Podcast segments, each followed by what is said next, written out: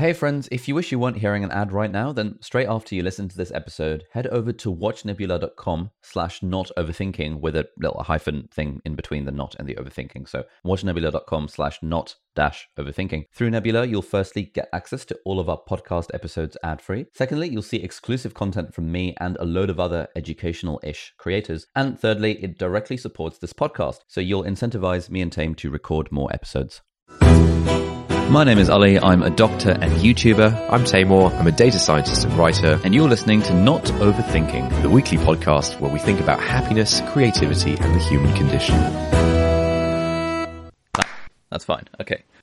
Hello and welcome back to Not Overthinking. Taimur, how are you doing today? I'm doing all right, actually. Uh, it's now been nine days since I've not left the house. Well, at all.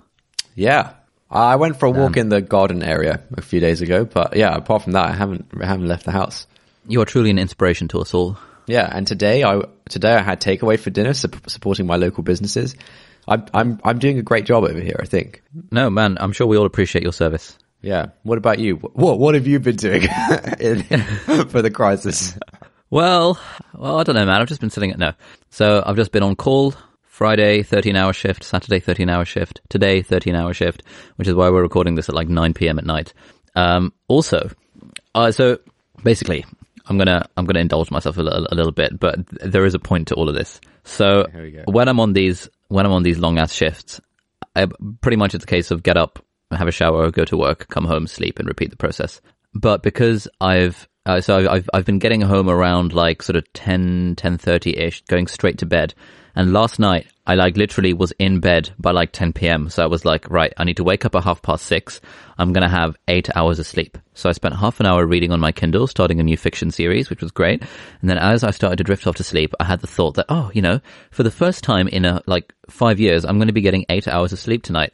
And guess what happened overnight? The clocks freaking moved forward, which I had absolutely no idea about. So I woke up when my iPhone alarm, go, you know, went off at half past six, thinking, "Wow, I feel so refreshed. I've had eight hours of sleep."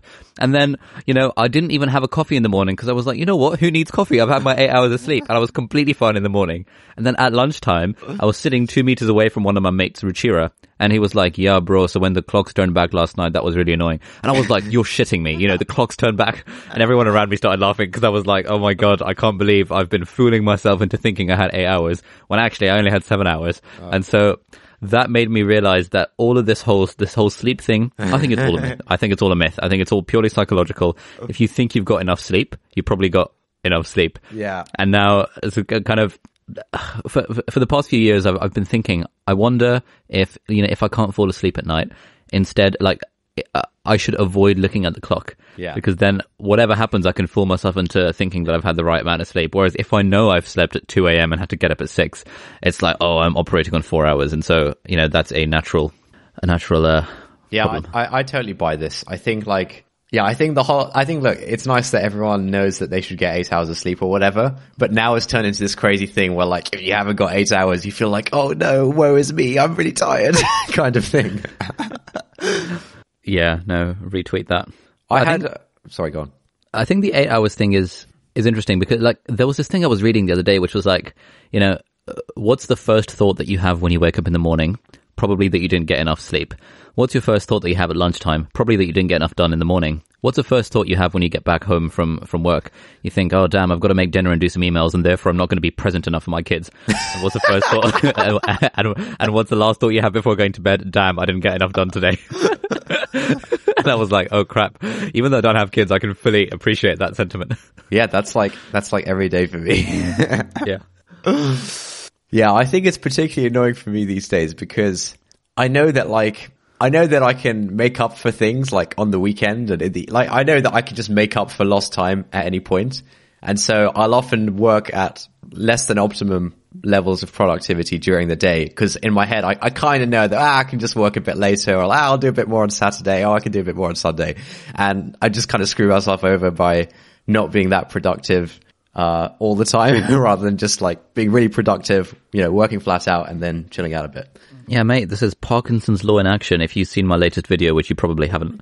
Uh, I have not. I, uh, But yeah, Parkinson's law that work expands to fill the time that we allocate to it, of course. Yeah. So you giving yourself seven days, 20 times 24 hours to get your stuff done means you're never going to get your stuff done. Yeah, yeah, it's really bad. It's really bad. I think that's like a, a big productivity um, opposite of boost um, for me. Uh, but I had an interesting moment. I, I think another like anti-productivity thing that I just have been doing for many years now is that in my head I kind of think that like past 11 p.m. I just like shouldn't do any work or something. I just think, well, nope, it's time for bed. it, like, even if I'm not particularly tired at 11 p.m., I might be like fully wide awake. I'll, uh, I'll sort of mentally think, no, no I, can't, I can't be working this late kind of thing. Um, but recently, Okay, is is that a problem? uh, I don't know. I think there are definitely times when I'm fairly alert and awake it could be working. Like, uh, no, I've, I've done some late nights this week. But for example, uh, on Friday night, so two days ago, uh, the whole day I was kind of feeling like, oh, I, you know, I feel a bit burnt out or something. Um, and I kind of decided to write the day off. Around like 7 p.m., I was like, all right, I'm not going to do any more work. Oh, the write-off principle. Yeah, yeah, the you would have read about in one of my recent email newsletters. that, that, that's exactly where I got it from. So, nice, excellent. Yeah, yeah, so named after the famous German Franz Reitoff. that's good. Is that original? I'm actually working on. A, I'm actually working on a whole video, but yeah, because like so on a complete tangent. I'm gonna. I'm gonna. Um, I'm gonna. Uh, uh, You're take gonna up make- your story. Like make this about you. when I thought about the right of, of principle. I, I sort of spelt it R E I T O F F, and I kind of said in my email newsletter that it was named after some some German dude, and so many people were like, "Oh, that's so interesting," and and like a lot of people got the joke. I think most people got the joke, uh, but it- it's it's sort of a, a very I feel like it's a very British phrase that oh, I'm going to write the day off. It's oh, it's a write off. Oh, okay. It's not the sort of thing that kind of a non-native British English speaker would immediately appreciate as a joke. And so I've, I've been thinking it'll be worth doing a whole like kind of video ca- called the write-off principle about this German bootmaker from the 1850s called Franz Write-off, uh, and kind of like weaving this whole narrative about how one day he decided to take the day off work. and how his principle has been like, you know, propagated through the ages. Uh, that, was- that was just my little bit. Uh, what were you saying? Right. Good luck with the video. Thanks, man. I've ever heard, I've heard that from you.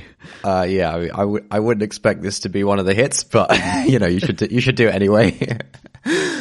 uh, what I was saying was that, oh yeah, Friday 7 p.m. I was like, right, that's it. I'm not doing any more work. I need to like, um, you know, I need I need some he- hedonism, and so I decided to watch a film, uh, and I uh, I watched Knives Out. Oh, it was so good. Have you seen Knives Out? No. dude, so good, unbelievably good. And after the film, the fi- film ended at like I don't know midnight, half half twelve or something, uh, and I felt quite alert. Like I was still on on like the post film buzz. And then, like as the credits were rolling, this quote from uh, one of my transaction analysis books called "I'm Okay, You're Okay." Uh, this quote just came into my head, and and the quote is one of my Kindle highlights. The quote is, "What was once decided can be undecided." And that just like, you know, Oh. like the, the credits were rolling. And for some reason, this phrase just came to me and I was like, yeah, I'm on, I'm undeciding it. This is not a write-off. And then I bashed out like an hour of really productive work from like, you know, 1 a.m. to 2 a.m. And then I went to bed and it was really great. Um, Mate, legit, I'm gonna, I'm gonna write that down. It's I need such a to good do a quote. note to self to write that down. Yeah. What, what was once decided can be undecided. I love Oh, it. You know, That's it. That's so good. That's absolute gold. That is oh, so good. crap. I need to do the email newsletter today. I completely forgot. Maybe that'll be the quote in that. I think my favorite kind of quotes are ones that just seem like they're, they're sort of like, uh, truisms or like, uh, Yeah, it seems, it seems almost like a bit of a piss take. Yeah, yeah, yeah, exactly. like there's a good one in in, uh, in chess, which is when you move a piece, it's no longer doing the job that it used to be doing. and that that's always worth remembering in chess. yeah, no, it really is. I just love, yeah, love those little snippets of like obvious wisdom. Uh, the one I really liked that you put on our uh, one of our websites several years ago was um, a quote of the day: "If you're nice to people, people will think you're nice." oh yeah, that's such a good one. that's so good. Oh man, I feel like we should do a, a podcast episode dedicated to our favorite truisms. Yeah. Uh, Oh, that would be I've that would be com- good good hashtag content. I've started compiling my favorite quotes and things in uh, in Roam, which we mentioned last week. I wonder if we wait we we mentioned it last week, did we? Uh, yeah, and then someone tweeted me asking how to spell it. Uh, Oh, okay, cool. Yeah, I've been I've been using Roam. I've been using Roam a lot this week. Actually, that was going to be my the subject of my email newsletter this week. If I couldn't think of anything else. Right, me mentioning Roam was meant to be the segue into you then saying, ah, which brings us on to this week's topic, which is note taking, which we decided before we started recording. Oh yeah, I actually I completely forgot about that. I was just I was just enjoying the vibe, man. In this time of social isolation, I realized how much I appreciate you having you as a brother, and so I was just enjoying the back and forth banter. And you had to bring it back to note taking. I mean, who wants who who who wants to talk about note taking? I mean, who cares? Look, Ali, this is strictly business. I'm here for the content, and then I'm out. Wow. Wait, so are we, do- are, we- doing note taking, or do you want to do something else? No, no taking's fine. Um, yeah. So I think this is worth worth talking about. So um, obviously, you and I have been into the whole personal knowledge management thing since like mid 2019. um, so a very very long time. And I guess you and I have both sort of kind of casually been into personal knowledge management for. Well, I, at least I've been into it for about a decade, just not really known that it, that was a thing, and there was a whole kind of theory around it.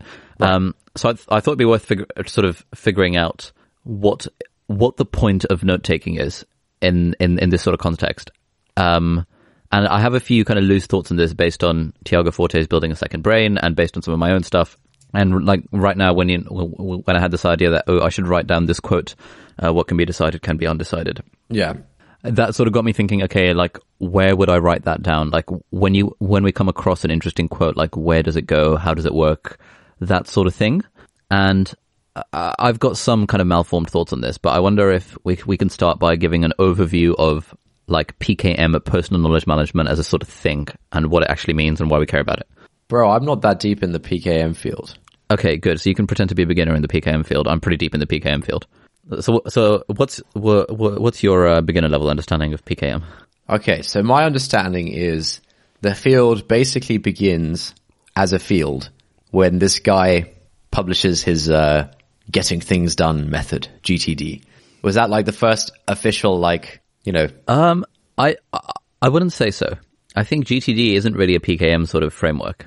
GTD is a GTD framework. PKM sort of is on top of GTD or in addition to GTD. all right. Uh, do you want to explain those terms firstly for? Oh yeah, non-nerds w- in the when we when we say PKM, we're we're talking about personal knowledge management. Um, no, I mean, I guess it's like a pro- it's like a personal productivity system. All of these things are like personal productivity systems in some sense. Sure. Uh, how are you how are you defining productivity? Like, what's what's the definition of productivity in your head? It helps you helps you get things done. Okay, so in what ways PKM, personal knowledge management, a productivity system then? uh, you know, it helps you like think and stuff and create things. Okay, fair enough. If we if we're going by that definition, then that sounds reasonable. All right, whatever. These wor- these words and definitions don't matter too much. No, sure. So generally from from what I've read and kind of the way I think about it is that one aspect of getting things done is doing is things like, you know, having your calendar organized, you know, having a to-do list, having a list of projects that you're working on and, you know, actually kind of making the time to sit down and actually do the work that you have to do rather than just making lists of things that you ought to do and then never getting any of them done. Part, so the, the framework that was popularized by David Allen like decades ago, uh, which is what gives GTD getting things done the name, um, is all, it's, it's, it's like a systematic way of processing the things that we need to do. So when it comes to processing email, when it comes to processing calendar invites, when it comes to processing tasks on our to-do list, the idea is that we get them all onto paper or onto, onto, onto a to-do list. And once a week, we do our weekly review where we kind of bash through the whole system and kind of figure out what the next steps are for every, every one of our projects. And then when we're sitting down to do stuff, we don't have to think about what to do. We just follow the system that we've already kind of created. Yep. So that's that's kind of one strand of it. Um, usually PKM, which stands for Personal Knowledge Management, kind of sits either on top of or uh, sort of alongside this idea of GTD. So GTD, getting things done, would be more things like, you know, uh, for example, if a project was write proposal for this event, or you know, do homework assignment for this essay, or you know, get the milk from the grocery store, or things like that. That would be the stuff that might go into a to-do list into project management. Whereas knowledge management is more things like, you know, if you have, if you come across an interesting quote, where do you put it? If you've read an interesting article or listened to an interesting podcast or you've, you know, just read a great book, like, and you want to take some notes on it, what do you do with those sorts of snippets of information? And is it useful to like have them written down somewhere? And that is sort of what PKM is about. It's about recognizing that we all have this kind of personal knowledge that we've gained through all the stuff that we've kind of read, watched, seen, listened to, etc. And you, like, unless we have a system for capturing all this stuff and organizing it in a, in a useful way, then it kind of gets kind of lost in our heads and we think, oh, you know, there was that quote from that good book I read and that it, you know, occasionally we might bring one of these things to mind if it was, if it was really salient, but we don't really have a system for it. And the benefit of having a system for it, the whole PKM spiel goes, is that when you have a system for it, you can then create stuff a lot more easily. So this very, very much applies to writers and bloggers and YouTubers and, you know, anyone who is creating any kind of hashtag content. Because when you have a PKM system, when you have this personal knowledge management, when you've got this almost like second brain of quotes and stuff that you've read and interesting notes that you've taken, at that point it becomes very easy to write things because you're no longer starting from a blank page. You're starting from this whole database of stuff that you've been collecting over the years. Yeah. Uh, one thing that I'd like to add to that is that often I think all of the, a lot of this stuff is frame and, and look, I've, I, I might not actually know that much about all of these things and I might not actually implement them, but I follow all these people on Twitter. I, I, I've like done a lot of reading around this stuff. So I'm very familiar with like the general sort of uh, the the broad strokes of it, and it's always sold as this thing to help you create. You know, helping you like create content is like often a big point that people say of like you know once you have all this stuff, then you can churn out, then you can like write essays and blog posts and create videos or whatever really easily. Um, and I think a lot of people might hear that and think, well, I don't really have a blog. I'm not that interested in making YouTube videos. This is, this isn't really for me. Like, I don't need to manage all this stuff. Um, and I think, I think the focus on like content creation um, might be a bit misleading because, uh, yeah, I guess when you say content creation, it's it's like you know this stuff is useful for if you want to create some public facing artifact that other people can consume. Um, however, I think I think everyone should be doing a decent amount of private content creation uh, to, uh, for example, daily journaling and sort of almost like personal essay writing, just to process your own thoughts. Um, I think absolutely everyone should be doing that kind of thing. Um, I think like I, I, I sort of use the podcast as a way to process my thoughts these days.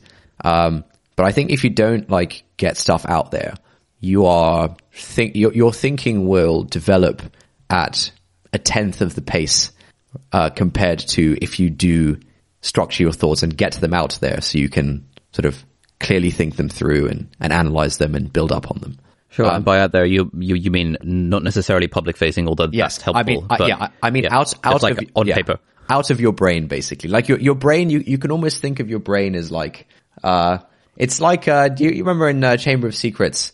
It's like Tom Riddle's diary kind of thing. Like when you write something, it like, you know, when Harry like writes yeah. a thing, it sort of stays there for like half a second and it slowly fades away. That is your brain, right? Like you have all these thoughts and things throughout the day. Uh, and like almost everything is, is just like fading away almost instantly. And maybe over a period of weeks, you might start to think, oh, I keep, I keep going back to this particular topic or I keep thinking back to this particular thing. And then you might think about it some more.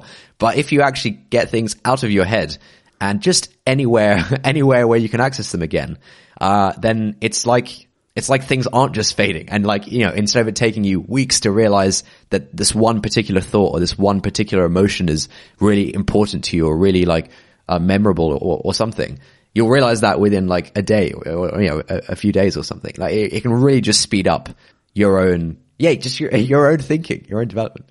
Yeah, no, I completely agree. I, I think like when I first started, in like back in 2016 when I first had the idea that right I want to start a blog like often the things that I would write about would be sort of ways of processing my own thoughts. Like one of the pieces that really that kind of writing it really helped me and I say pieces which sounds super pretentious I just mean like random ass blog post. One of the random ass blog posts that I wrote um, one of my op-eds. one of my yeah exactly. One of my artifacts as you pretentiously said earlier.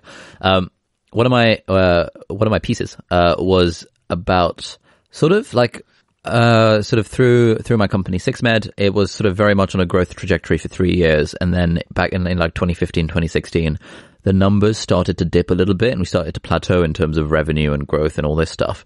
And that was like super depressing because I was like, oh damn, you know, I've got this like really good thing and I can't believe it's worked so well so far, but now it's all like going away and it's going to crash and burn and bloody blah. blah, And like really like writing a blog post where I was ad- sort of on paper addressing all of my thoughts and assumptions and stuff. And sort of that helped me realize all the sort of negative, destructive thought patterns I was going into with the whole company revenue declining and putting them on paper firstly made me realize that th- this is kind of ridiculous. You know, I've got a lot to be grateful for. You know, this is, you know, objectively, even if like worst case scenario, things are still pretty great, to be honest. That helped me realize that, but it also helped me realize, oh wow, you know, like I've been trying to process this stuff in my head for like six months, but you know, just the few days that I spent actually writing it out into a blog post was so useful and cathartic.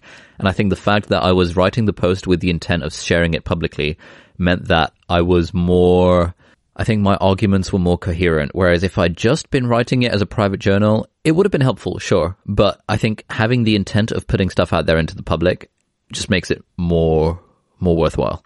And I think any work that I've done publicly has been objectively more useful for me personally than work that I've just sort of kept for myself in my own diary. Yeah, I think I agree with that. Yeah. So then coming back to this idea of personal knowledge management, note taking. Um, so I suppose insight number one is that, okay, right. So I want a way to keep track of the stuff that I read, the stuff that resonates with me, the thoughts that I have. And then the next step is, I think, trying to build a system around this because just having that thought isn't enough. Like me thinking, oh, I should write down that quote that Taimur gave me and writing it on a scrap of paper or some notepad that I happen to have on me that I'm just going to forget about. You know, that's as likely to fade away as Tom Tom Riddle's diary. You know, words written Tom in in Tom Riddle's diary. So I think building a sort of system for this that, you know, a almost a one-stop shop, you know, someone like Tiago Forte would call this a second brain, a one-stop shop where you can just chuck all of this stuff and you know that it'll be there when you need to access it again. I think that's kind of the point of the whole taking notes thing. Yeah, exactly. And so I'd be curious to hear what sort of experiences you've been having with Roam and if you can give kind of us an introduction to Roam as you see it. So Roam is this new tool uh, that kind of takes a very different approach to note taking than all the kind of, I guess the, the standard approach, which is sort of popularized by things like Evernote and Notion. It's kind of that, uh, you know, notes live inside a document and documents can have links to other documents. Uh, so you kind of, uh, uh you kind uh, of, sort of, so, so, so, so, for example, with Evernote, it sort of it would mirror a an actual physical filing system. Like you would have notebooks, and within a notebook, you would have a note, and each notebook would be categorized by, you know, a notebook for family, a notebook for home, a notebook for my YouTube channel, and within each notebook, you would have notes, and within each note, you can have like sub subsections. So a yes. very sort of linear, hierarchical sort of structure. Yeah, yeah, yeah. This sort of nested structure, uh, a tree, if you've uh, studied much maths. Uh, that's kind of the classical approach. And, and Wait, you know. What does maths have to do with trees? Sorry? What does maths have to do with trees?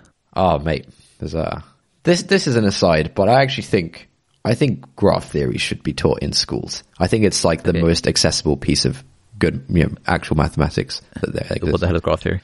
Uh, it's studying. Uh, basically, you can draw. Uh, so a graph is uh, a set of vertices and edges. So a, ver- a vertex is a dot. if you if you draw if you draw a bunch of dots on a page and then you draw yeah. a, some lines in between the dots, that's a graph. Okay. And then the graph theory is uh, studying these dot and okay. line objects. Anyway, why is that particularly helpful? Uh, I think it's helpful because it like it hasn't it doesn't really have any prerequisites. Like a a seven year old can sit there drawing lines and dots and thinking about it and and reaching conclusions about it. Okay, but why is that helpful? Like, why would seven-year-old me find it helpful to reach conclusions about drawing dots on a page? It broadens your mind. You're just going to have to oh. take my word for it. Mate, come on.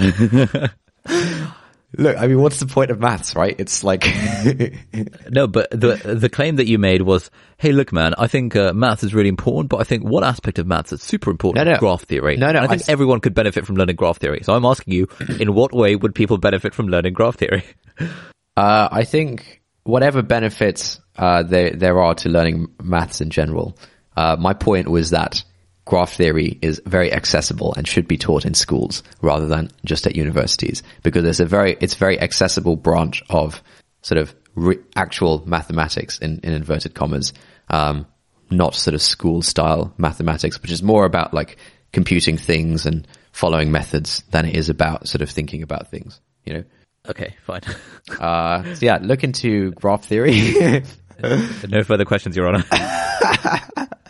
uh, right. So we were saying that the, the standard sort of uh, way of organizing notes is in, in kind of these, these, uh, this sort of filing cabinet where you have sections and subsections and then notes and things inside them. Uh, and so most apps are kind of like that. And that's fine. You know, you might have a, a section for, uh, all my friends. And inside that you might have like a page for each of your friends. And you might have a section for my hobbies. and in that you'll have like a page for each of your hobbies or whatever. Yeah, like uh, ping pong and disco dancing. Yeah, yeah, exactly. Just like those. Um, now, this tool called Roam, which I've recently started using, uh, kind of breaks the mold because um, basically the thesis behind Roam is that no one actually thinks in this structured way of like sections and the subsections. That's not how you think. You think in terms of uh, lots of random, disparate thoughts that all link together somehow. So, for example, you know, if I have just hung out with my friends and I'm writing about uh, this the session that we just had, uh, you know, that would have uh, a link to each of my friends who was present at the session.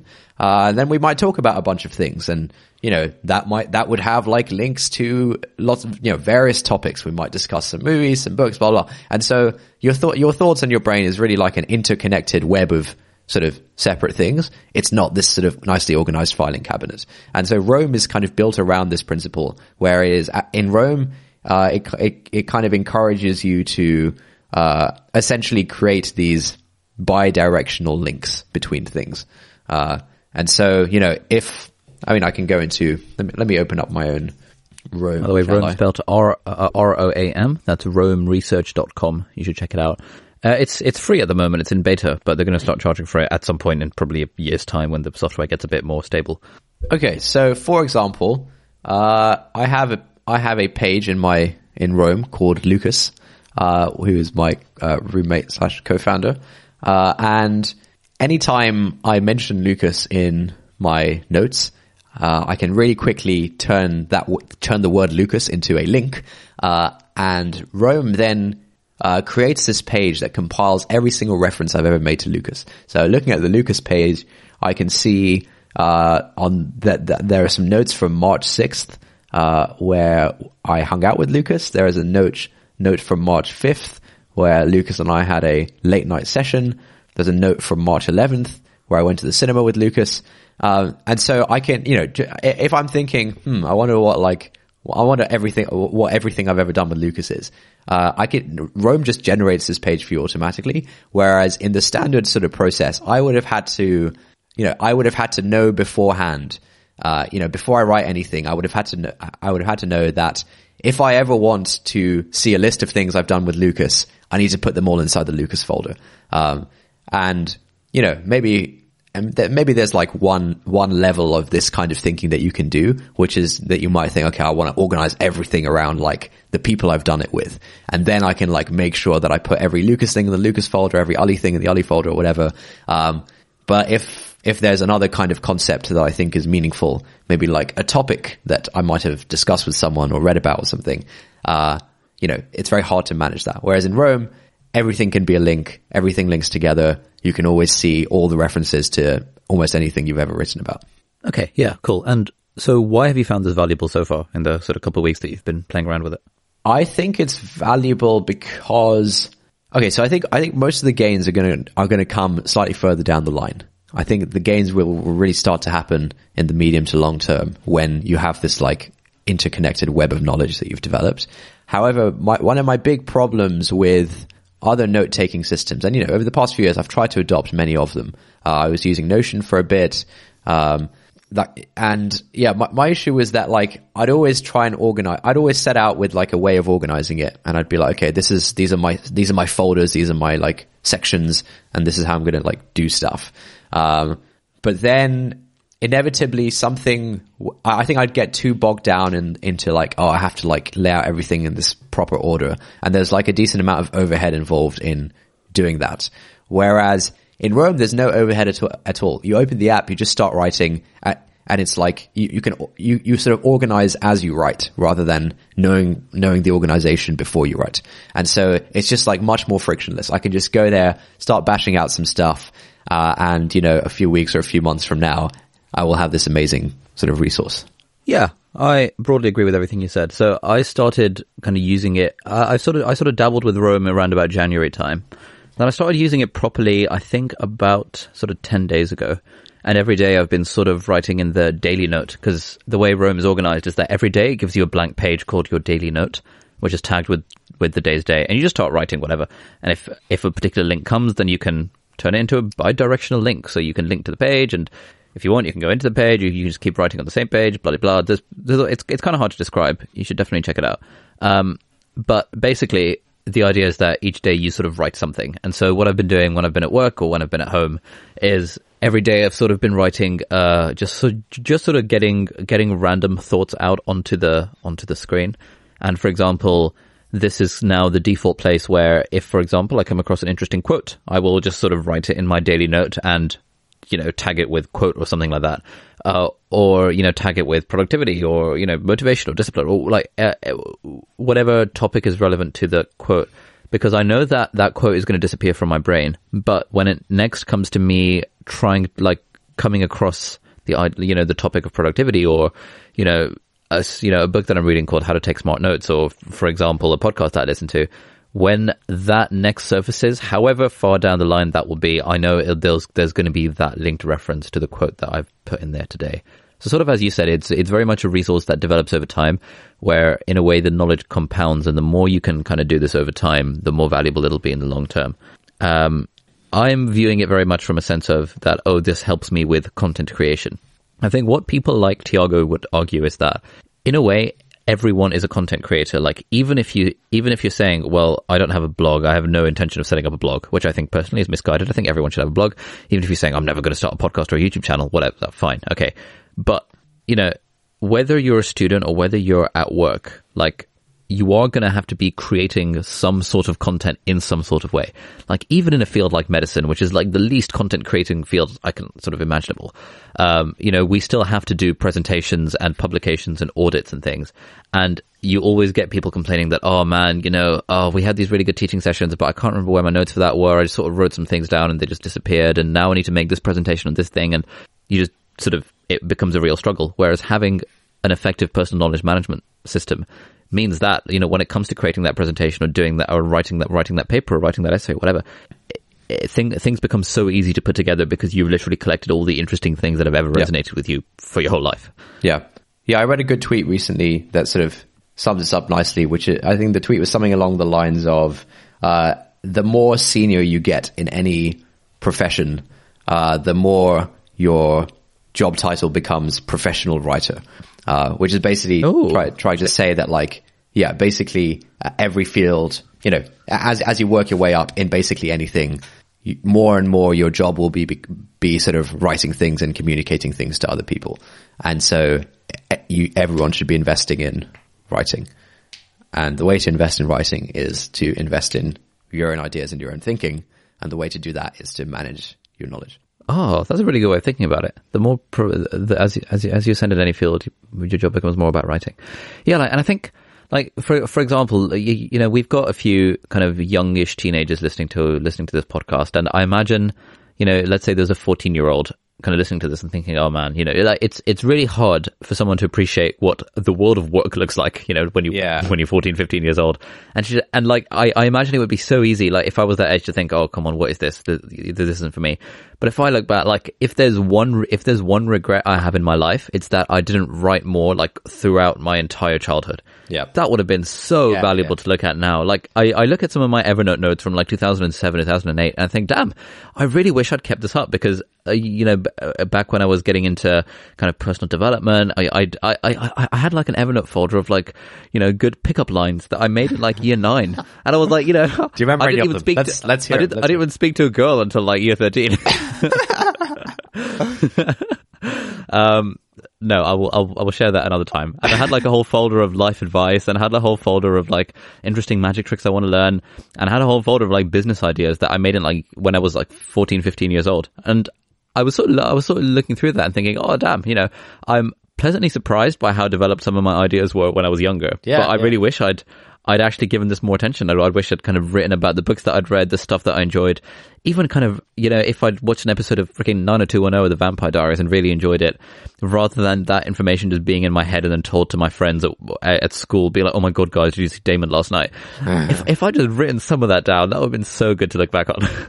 so Yeah. that's sort of th- the one regret I have from childhood, like not writing more stuff down. Yeah, I think I think uh, yeah, I, th- I think documenting. Yeah, I think we mentioned this a couple of podcasts ago about this Charles Munger quote about how like documenting your life is a way to to live like two lifetimes in one. And uh, yeah, I think I think if you're if you're young, this stuff can all seem a bit like esoteric and like what's the point? But trust me, there's a point. this is what I say to people about uh, when you know someone asks for uh, what should I do over the summer and stuff. I, I like, I think one of the most valuable things, other than writing, is just like t- take some sort of basic interest in photography.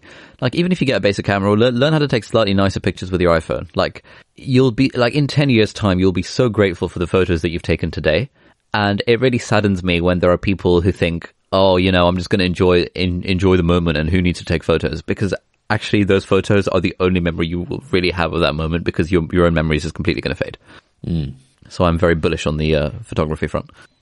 All right, so we've talked a bit about Roam. We've talked a bit about the benefits of personal knowledge management. How how are you actually managing stuff these? I mean, you mostly use Notion, right?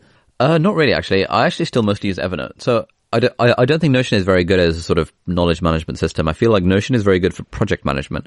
So more the GTD side of things, more kind of keeping track of projects and stuff. So I use Notion to manage things like, you know, my gym workouts and to manage sort of like videos, uh, video production schedules and stuff with my editor and, and things like that.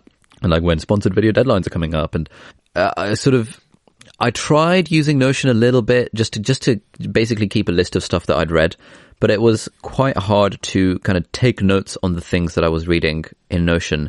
Or rather, it was easy to do, but it was again because Notion is so, somewhat a nested structure of things. Like you have pages and you have pages within pages. Yeah. Like there was no easy way to kind of resurface the stuff that I that had resonated with me in like you know May 2019.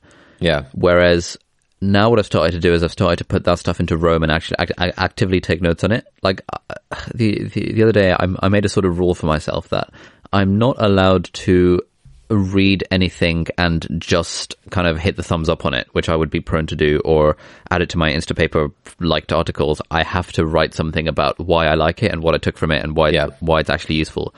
Because again, like when I've tried doing this in the past, I've always, at the time, I've, I've always thought, oh, you know, obviously I, I know why, why this article is good and obviously I know, I know why this resonated with me. Yeah. And then like two weeks later, it's all completely gone.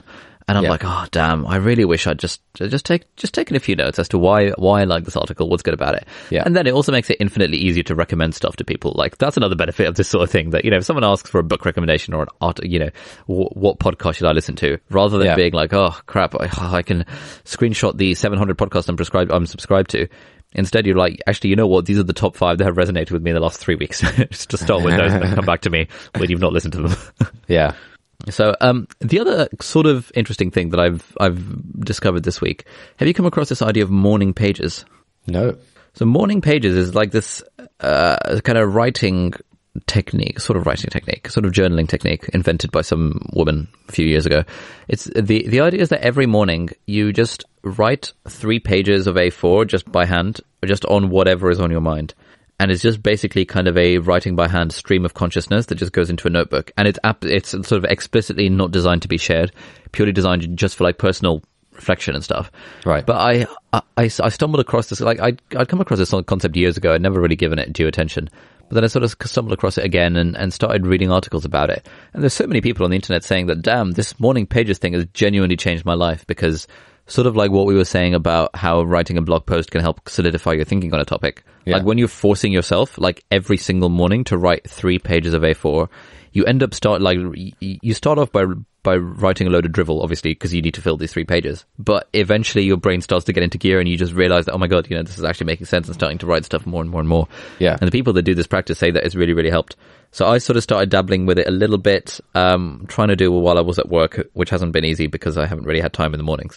But it's something that I've started looking a lot into, and now on my daily note in Roam, the first thing that I write each day is isn't anything structured. It's literally just whatever's on my mind. I just start Yeah. typing as as if I'm doing this morning pages just kind of typed out on Roam. Yeah. And then inevitably I go, I sort of get distracted, be like, oh, okay, you know, that reminds me there was this course that I was working through that I haven't, I haven't actually looked at for the last few weeks. Why don't I go into that? And that, like, earlier today when I was at work and had like a little bit of spare time, that really kind of guided me on what I could do today. And I made a few kind of breakthroughs in working through this online course, which I, I just wouldn't have had the thought to go through that had I not just been kind of writing whatever was, whatever was on my mind. So I think it's, I think the the concept of it, just kind of sitting down each morning and just kind of type, like writing out or typing out whatever. I think that's quite useful, and that's something I'm kind of playing around with a lot more. Yeah, I've heard this is great. A, a morning writing practice, basically. Um, yeah, for a long time I've thought, I, I actually had this. I had this for like a few months, uh, at various points. Uh, yeah, yeah, yeah. Damn. Um, but yeah, I've, I sort of fell out of the habit. But yeah, I should get back into it. Cause like, yeah, you can just do it over breakfast for like 15, 20 minutes or something. Just like, just write stuff. Yeah. It- the other thing I, I tried doing this week, I don't know if I told you last week, um, I I decided to do an experiment where I was going to wake up at 5 a.m. each day. Oh god. Was that for a And so, YouTube uh, video? it, it, it was more for, for for myself, but I I realized, oh, hello, this could be a YouTube video, and so like like like last Sunday, I think, or something, I had I had like the next day off work. I think it was last Monday. And I thought, you know what? From t- like it's it's 11 p.m. now. Tomorrow I'm going to wake up at five. And so I, I I literally sat down and recorded a video of myself being like, right, guys, you know, we're starting this experiment. Tomorrow I'm going to wake up at five.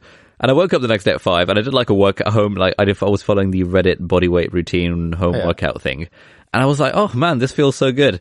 And the next morning, uh, the alarm went off at five, and I was like, oh, you know, you know, I'm just gonna, I'm just gonna lie in bed for a little bit on my phone, and then next thing I knew, it was like quarter to eight. I was Yeah, like, oh, yeah. no, why, why did this happen? Yeah. Then I was like, oh well, you know, I, I've screwed it up once. There's no point doing it now. yeah. yeah, yeah, yeah. But I, I, I sort of had in my head, I, I had this moment of like, oh my god, it would be amazing if I can wake up Yeah. at five every day. Every other day, I can do this body weight workout to keep myself fit what, during this isolation stuff. And every other day, I can have a coffee and do some morning pages and writing in the morning. I was Yeah. like, oh, this would be so good if I could do this. And then no, it just completely, completely got destroyed. Um, but I need to obviously dress that up as a productivity guru and kind of make a video about how I did it and stuff once I actually get around to doing it. Yeah, look, I've had the same thing as well. usually, usually if I travel anywhere eastwards, then when I come back, then I'm like slightly jet lagged. And so I wake up really early and it's amazing for the first few days. Um, like I remember a couple of years ago, I, I, I went to like China and stuff and, and like when I came back, I was getting up at like 5 a.m. or something and it was unbelievable. I was like, I was so psyched. But then like, okay, basically I, I, I, I've thought long and hard about like, why is this so difficult to do? I'll tell you the reason why it's so difficult to do. It's difficult to do because it, it requires you to opt out of other parts of society. Uh, and those other parts of society are things like having, hanging out with David Dobrik vlogs at two yeah, there are things like that, and there are, and then there are things like hanging out with your friends until like slightly past your bedtime. Like if you want to do the whole five o'clock thing, your bedtime's now like 10 p.m. Your bedtime is like 10, 10 or 9 p.m. Uh, and, and then at that point, it's like, okay, you can keep that up for a few days. Uh, and then you decide to have dinner with your friends one evening, uh, and all of a sudden, like, you're halfway through dinner, it's 9 p.m., and it's like, okay, well, I guess I can't get up at 5 tomorrow. Uh, I don't know, maybe you can, maybe you can just like force yourself. But I think, yeah, I think the, the cost is that everyone else is playing by slightly different rules, and that will, that will like screw you over unless you're extremely, uh, sort of stri- strict about it. So I don't know. Like I think I think it's really hard to do that sort of thing when you when you're, for example, at university, where you know the like it's so random and like you know on on any random day you could end up having a chill until four o'clock in the morning. Yeah. But I think when you're when you're working and you've got yourself into this routine, especially given that on most weekdays most people have work the following day, like at, at least for me, like I actually don't have a lot of stuff sort of uh, on on a lot of evenings where I physically can't sleep or I have to opt out of stuff to to sleep by ten and a half ten. Like it's something that I could very feasibly do. And I remember when I was on my psychiatry placement for the first four months of sort of between August and December this last year, uh, because I'd be starting work at 9 a.m. rather than at 8 a.m., it meant that I, I could actually wake up at half six, go to the gym, get to the gym by seven, do gym from seven till eight, and then drive to work from eight till nine. And on the days where I was doing that, I was doing that fairly regularly, like three three times a week, and I just felt so great. And like you know, every everything about life was just fantastic Yeah. because I had that discipline to be like, you know, I'm going to wake up at half six and I'm- I'm just going to sleep at like half ten every night. Yeah. And that was and that was like a really good system. So I, I really want to try and build something like that. Just not make it dependent on. Okay, so Yeah, sorry, I think I took my AirPods, my my, my professional AirPods out of my ears you. accidentally. Oh, yeah. Wait, can you hear me? can you hear me? I can't hear you. You aren't talking, Wait. dude. Why do why do you sound muted? Hello, can you hear me? No, I can't hear you. Why can't you hear me? Why can't you hear me? Right, I'm going to call you. Right, can you hear me? Oh, I can hear you now. We're back. I actually don't remember what I was saying, but that's a good place to end that particular train of thought. Wait, just give me a second here. We Oh, yeah, we're recording this basically- remotely thanks to What? social distancing.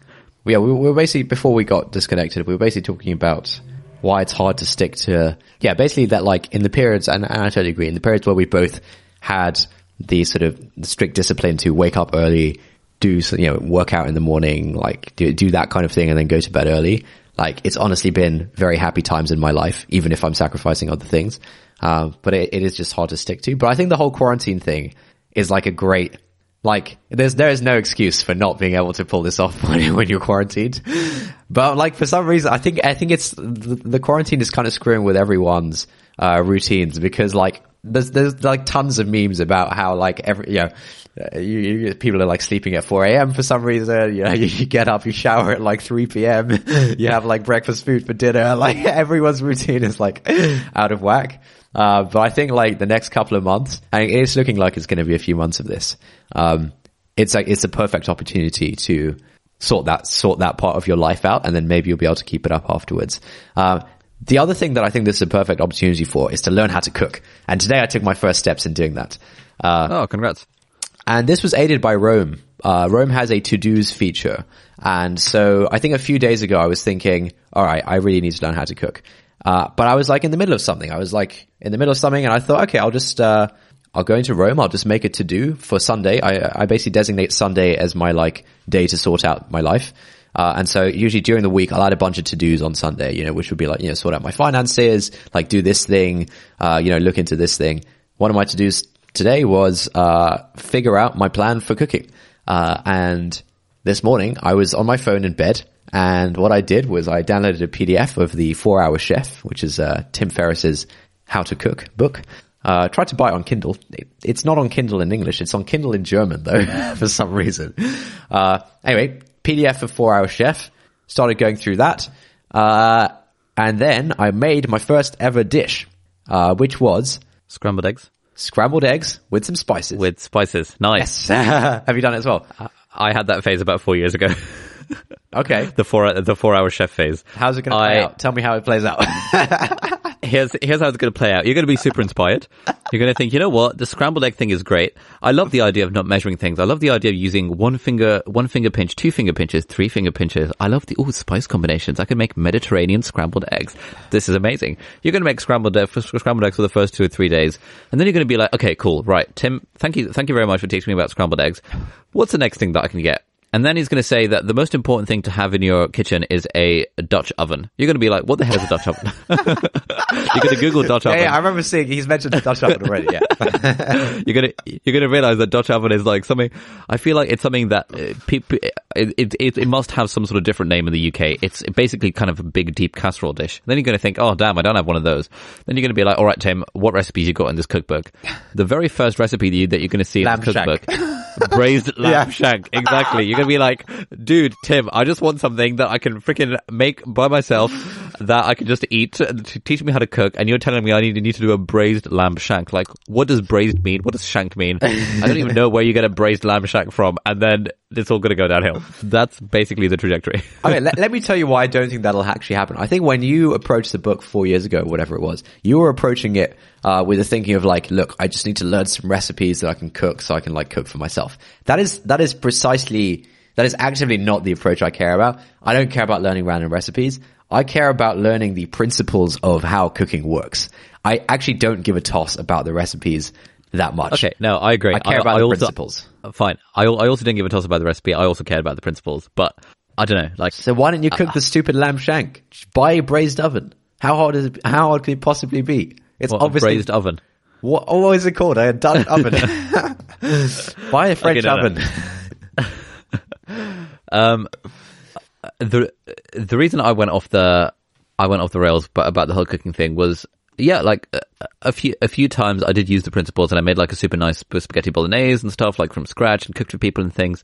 Eventually, it would it was just taking far too much time. And although it talks about it in terms of kind of these are the efficient things, this is the 80-20, the Pareto principles of what you need to learn to cook, I felt like it didn't really at least when I was going through it the first time, it didn't really give me enough of a system, which is why actually, like mid March or sort of like like early March, something like that, um, I went around my friend, uh, sort of uh, friend of a friend, uh, Kim's house, and she is like a, a mom and like a business coach, entrepreneur type person, and every week she does sort of meal prep for her family of four and just like cooks like healthy, efficient meals. And she's like big on the whole productivity thing. So she was like, oh man, you know, I got to teach you this method. And so we, we, we arranged a, a date to get together and basically sort of spent a whole day she teaching me how to cook. But like the principles and like sort of the, the, the very basics of what you need to have in your kitchen, what you need to have in your pantry at all times. These are some basic dishes that you can put together. This is how you mix and match stuff. Yeah. Um, and we hired a video production company to film that whole process as if it was like a TV cooking show. So now we've got all this footage like that. I'm going to turn into a Skillshare class at some point of her basically teaching me all of the stuff that I've ever wanted to know about cooking. Be like, Oh, okay, sick. look, how does this work? Um, and kind of since, since doing that and having basically that whole day of kind of one-to-one tuition on how to cook, I now feel a lot more like that, that it's, it now makes a lot more sense. And it's actually so simple and it's, it's so simple, but uh, like at, at least at home, unless something's changed very recently, we just don't really follow the principles that much. Like I feel like in most Asian households, it's a case of you have a carb like rice and you have your chicken curry and that's it. Like the What, concept what do you mean? of what are you talking about? as in, I f- I feel like in most Asian households, the, the, the concept of having vegetables on your plate is not really much of a thing. It is. least- a th- it's a thing in our household. Is it? Yeah, Mimi's always trying to make meat vegetables. What sort of vegetables? All sorts, mate. Okay, that's that must be a fairly recent thing then, because like, uh, kind of my idea of, of staple meal was like rice with curry back in the day, whereas kind of the standard principle of healthy eating is you have you have sort of like carb, protein, and veg as like making up the rest of it. oh, okay. and kind of from that fr- fr- from that perspective, cooking is actually very straightforward. You just figure out how to cook a carb, you figure out how to cook a protein, and you figure out Yeah. and you just add some veg over the top. Uh, and if you can do that, sort of kind of with the bare amount of equipment and by ha- by having ingredients, things like chopped onions and chopped garlic, so that you don't have to chop onions and chop garlic yourself. Yeah, yeah. stuff like that saves so much time. Yeah. and you end up being able to cook like really tasty dishes with a minimum of effort. And that's sort of what I learned in this one-to-one cooking class that we filmed. Oh, nice. Yeah, that sounds I'm, really I'm- good. I'm also on the on the cooking hype. Yeah, I was thinking. I, I, I remember I was thinking of messaging you this morning because I thought I swear Ali's been through this phase. Like he can just tell me what the what the right book is for this, and then I remembered the Four Hour Chef, and I was like, okay, that's the right book. Um, but like uh, part of my goal is almost to write a one pager on like the principles of cooking, and by by principles, I, I so I think I think the like the carb protein, you know, veg veg kind of uh, framework. I think that's actually really useful. And when I when I kind of when someone mentioned that to me for the first time a couple of years ago, that was like the first bit of theorizing I'd, I'd ever been exposed to around food. I was like, whoa. Like, then like, you know, my mind expanded in that moment. Um, and I would like to basically figure out the like four or five mind expanding kind of frameworks to like break down cooking and just write those in like a one pager as like a really accessible thing for people like me. Oh, so And I- actually. I, I'm talking like stuff, yeah, carb, carb, protein, veg, that's all well and good. I'm talking stuff like, I mean, I, I had this, I was watching Mimi cook, uh, we were, we were sort of cooking together the other day. Uh, I was mostly just helping, like, you know, passing her stuff, but, you know, she was talking me through things. And I realized that, uh, a big, one one large class of, uh, types of cooking is, uh, you boil some water with a bunch of spices in it and you put something in it. And that's, that's cooking. That's like, that's like a quarter, a quarter of cooking is you have a dish of water and you put a bunch of stuff in it and you put a little it. That's a quarter of cooking. And I I need to figure out what like the other three quarters are, but basically like that, that's the level I'm talking of like, all right, all right, kid, this is, this is like the different cookings. Mate, I, I feel like I had one of those mind expanding insights when I discovered what an oven was used for. Like the oven is a freaking magical device. Have you What's ever used used an oven for cooking? I mean, yeah, but like, tell me, what's it for? Mate. I don't know what it's for. you put stuff in a dish, you put it in the oven, and it just cooks by itself. it's absolutely mind blowing. It's like you can take chicken, you can take fish, you can literally just have a single dish, a single kind of one pan thing. You can just chuck some chicken breast inside it. You can stick some salt and pepper on them. You can chuck some veg that you've got pre-chopped from the supermarket, chuck into the oven 45 minutes and out you get this like really tasty, really nice, healthy kind of grilled chicken breast with like, you know, like, like baked chicken breast with like baked vegetables on it that has like zero oil and it's like super healthy. And I was like, damn, this stuff's so good. Man, who would have thought? Was it a Dutch Who oven? would have thought? Uh, no, it was a French oven. Nice. Um, but actually, so uh, our friend Lucia actually has a blog. Have you come across it? the vegan It's one. called, uh, yeah, it's called Eat Tasty, E A Tasty. Ah, I came. Yeah, I came across it a few years ago. Is it still going? Uh, I don't think I don't think she's posting on it, but on there she's got one of these one one page guide to cooking any meal, and basically it sort of uses the protein, carb, veg sort of framework, but sort of for vegan stuff. Yeah. and basically says that look, here are the ten sort of combinations of spices that you can just. You, it's it's it's like following a flowchart, but you so you sort of pick something from set A. Ah, okay, yeah, yeah, and and a spice, something Yeah. from set B and a spice, and something from set C, and whatever combination, whatever permutation Yeah. of this that you use, you will have a good meal at the end of it. Oh, that's great. That's awesome. So Yeah, you, should, check so you should check check that one out, We'll uh, we'll link it in the description.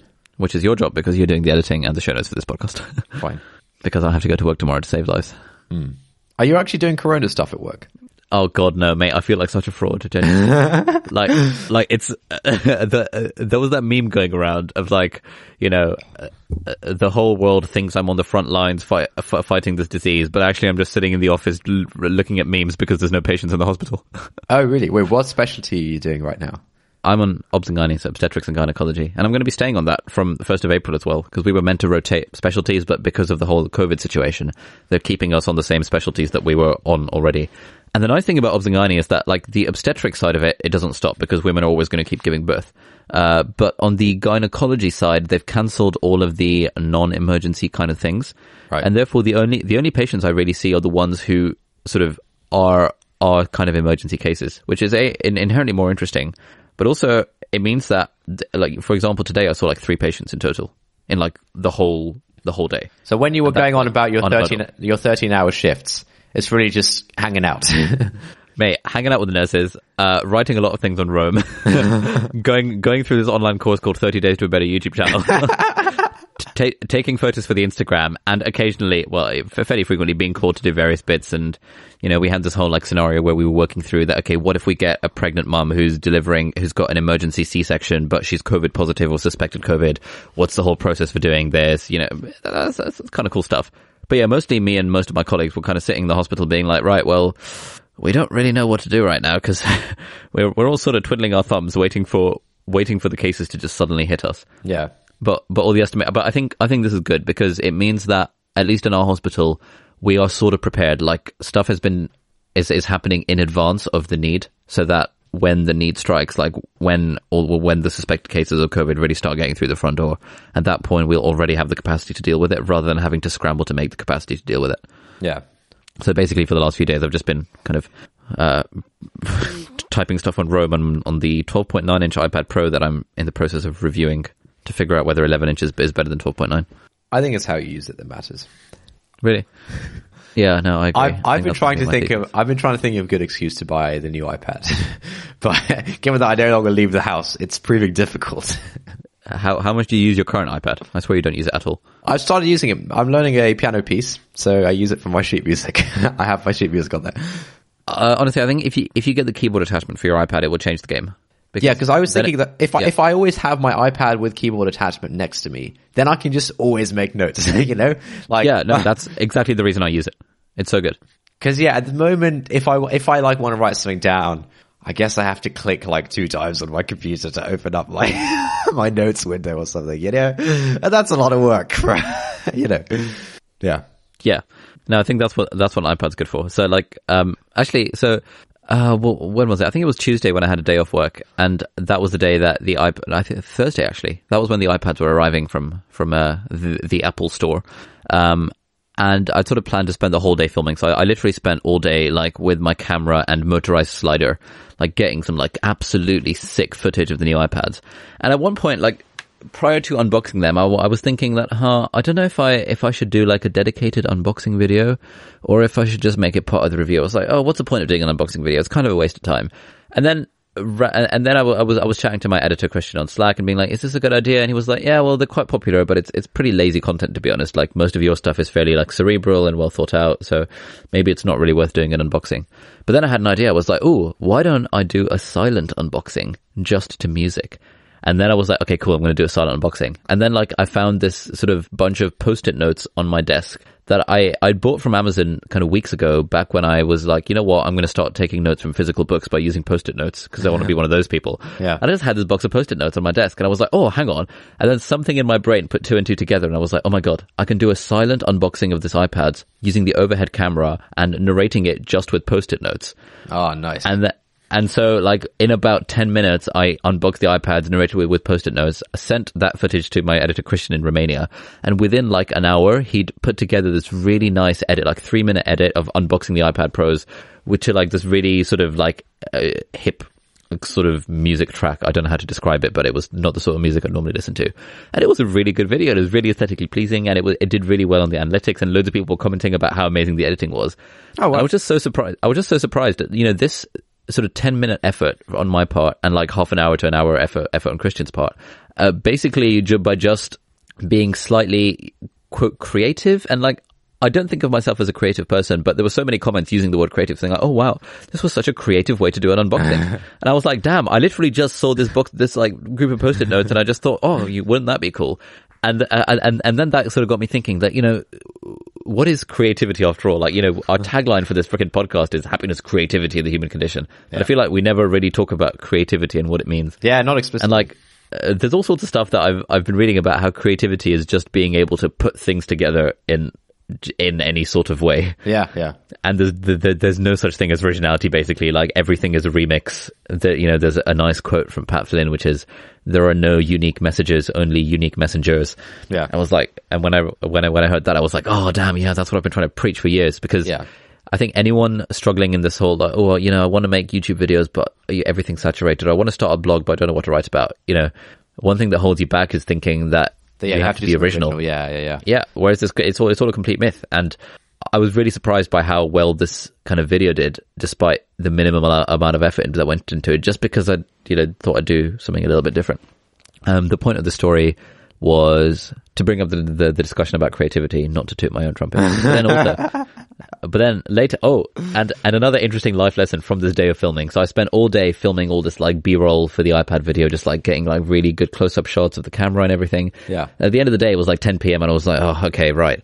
I now need to film the actual review of the iPads. And I, like a big part of me was thinking, oh, you know what? It's fine. Screw it. I'll just, you know, I'm working for the next four days. I'll, I'll do it next Wednesday or something. But then I was like, no, you know, this is like, because with tech reviews, you kind of have to get them out in a timely Yeah, fashion because if you wait too long, then no one's going to care about the product anymore. And so I kind of put a script together using Why does that keep? Bro, why do you keep disconnecting? What's going on? I think I, if if you press the AirPod, the professional AirPods too hard, it, it like disconnects from whatever call you're doing. Oh. Anyway, uh, so I wrote out a script using Roam because I'd already been taking notes on the iPad kind of throughout the day using Roam, and it was just like very easy to put everything together. And I just kind of said the script on camera, sent it to Christian, and then literally by the next day he'd sorted out this video, which was really good. And then we uploaded it like yesterday, and it shot up to number one in my sort of last ten videos, and it's like doing a, it's done like hundred thousand views in twenty four hours. Oh, nice. Where normally my videos would do between forty and sixty thousand views in twenty four hours Yeah. And, and it's just done so well. And it was all based on this sort of last half an hour of the day where I was like, you know, part of me was really tired. I was like, oh, I could just sleep. But the other part of me was like, no, I just need to churn this out. Yeah, And it yeah. just went, and it just went so well. And that was like another, another kind of data point in this, this idea that if you just add a little bit more effort at the end of the day or to the, the thing that you're doing, Yeah. it, it can have some very good results. So that was the little message that I thought I'd share. Yeah, yeah, I think that's absolutely true, and and yeah, it's weird that like I've I've had the same experience so many times where some random thing that I just decide to do almost on a whim right at the end of the day turns out to be like really important or really really pivotal. Uh, like yeah, I remember when I was writing my my sort of my fourth year dissertation. Um, it was like quite late at night. I was like, oh, I have this idea for how to like derive some new stuff. Um, but it's kind of late. And then I was like, ah, whatever, let's just do it. And then I like bashed it out in like my, my most, it, it was almost like divine inspiration. Like the maths just came to me, man.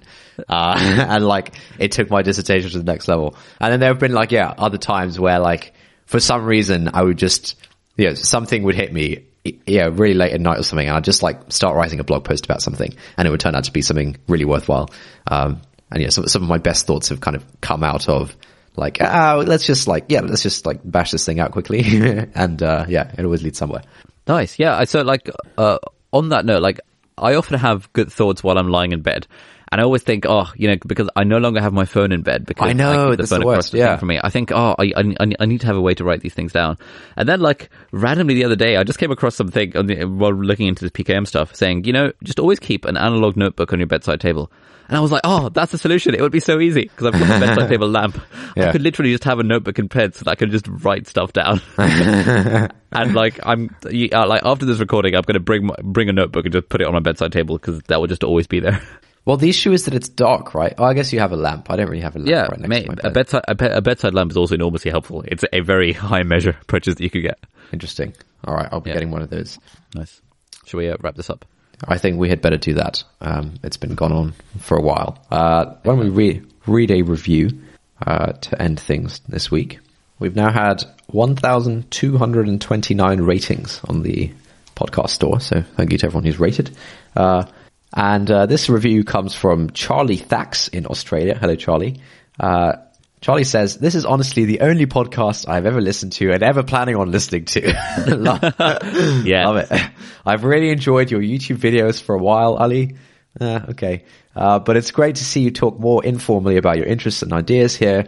Your brother is fantastic. He loves challenging you and does it pretty damn well. So hats off to him. You are both inspirational dudes. Keep it up. Thanks a lot, Charlie. Really appreciate it. Aw, you, sh- you should, so nice. should probably check out some other podcasts too, but I, I appreciate the sentiment. Good stuff. All right. Any kind of ins- insight of the week? I feel we've talked about a few insights. We've talked about plenty of insights. Um, Cool. Let's call it a day. You can edit this, do the show notes then, and I will Uh, fall asleep and wake up tomorrow to save some more lives or twiddle my thumb, which is what I've been doing for the last week. all right. I guess I'll chat to you in a few days. Cool. Night night. All right. That's it for this week. Thank you for listening. If you like this episode, please leave us a review on Apple Podcasts or on the Apple Podcast website if you're not using an iPhone. There's a link in the show notes. If you've got any thoughts on this episode or any ideas for new podcast topics, we'd love to get an audio message from you with your conundrum, question, or just anything that we could discuss. Yeah, if you're up for having your voice played on the podcast and your question being the springboard for our discussion, email us an audio file MP3 or voice note to hi at notoverthinking.com. If you've got thoughts but you'd rather not have your voice played publicly, that's fine as well. Tweet or DM us at noverthinking on Twitter, please. Thanks again for listening and we'll see you next time.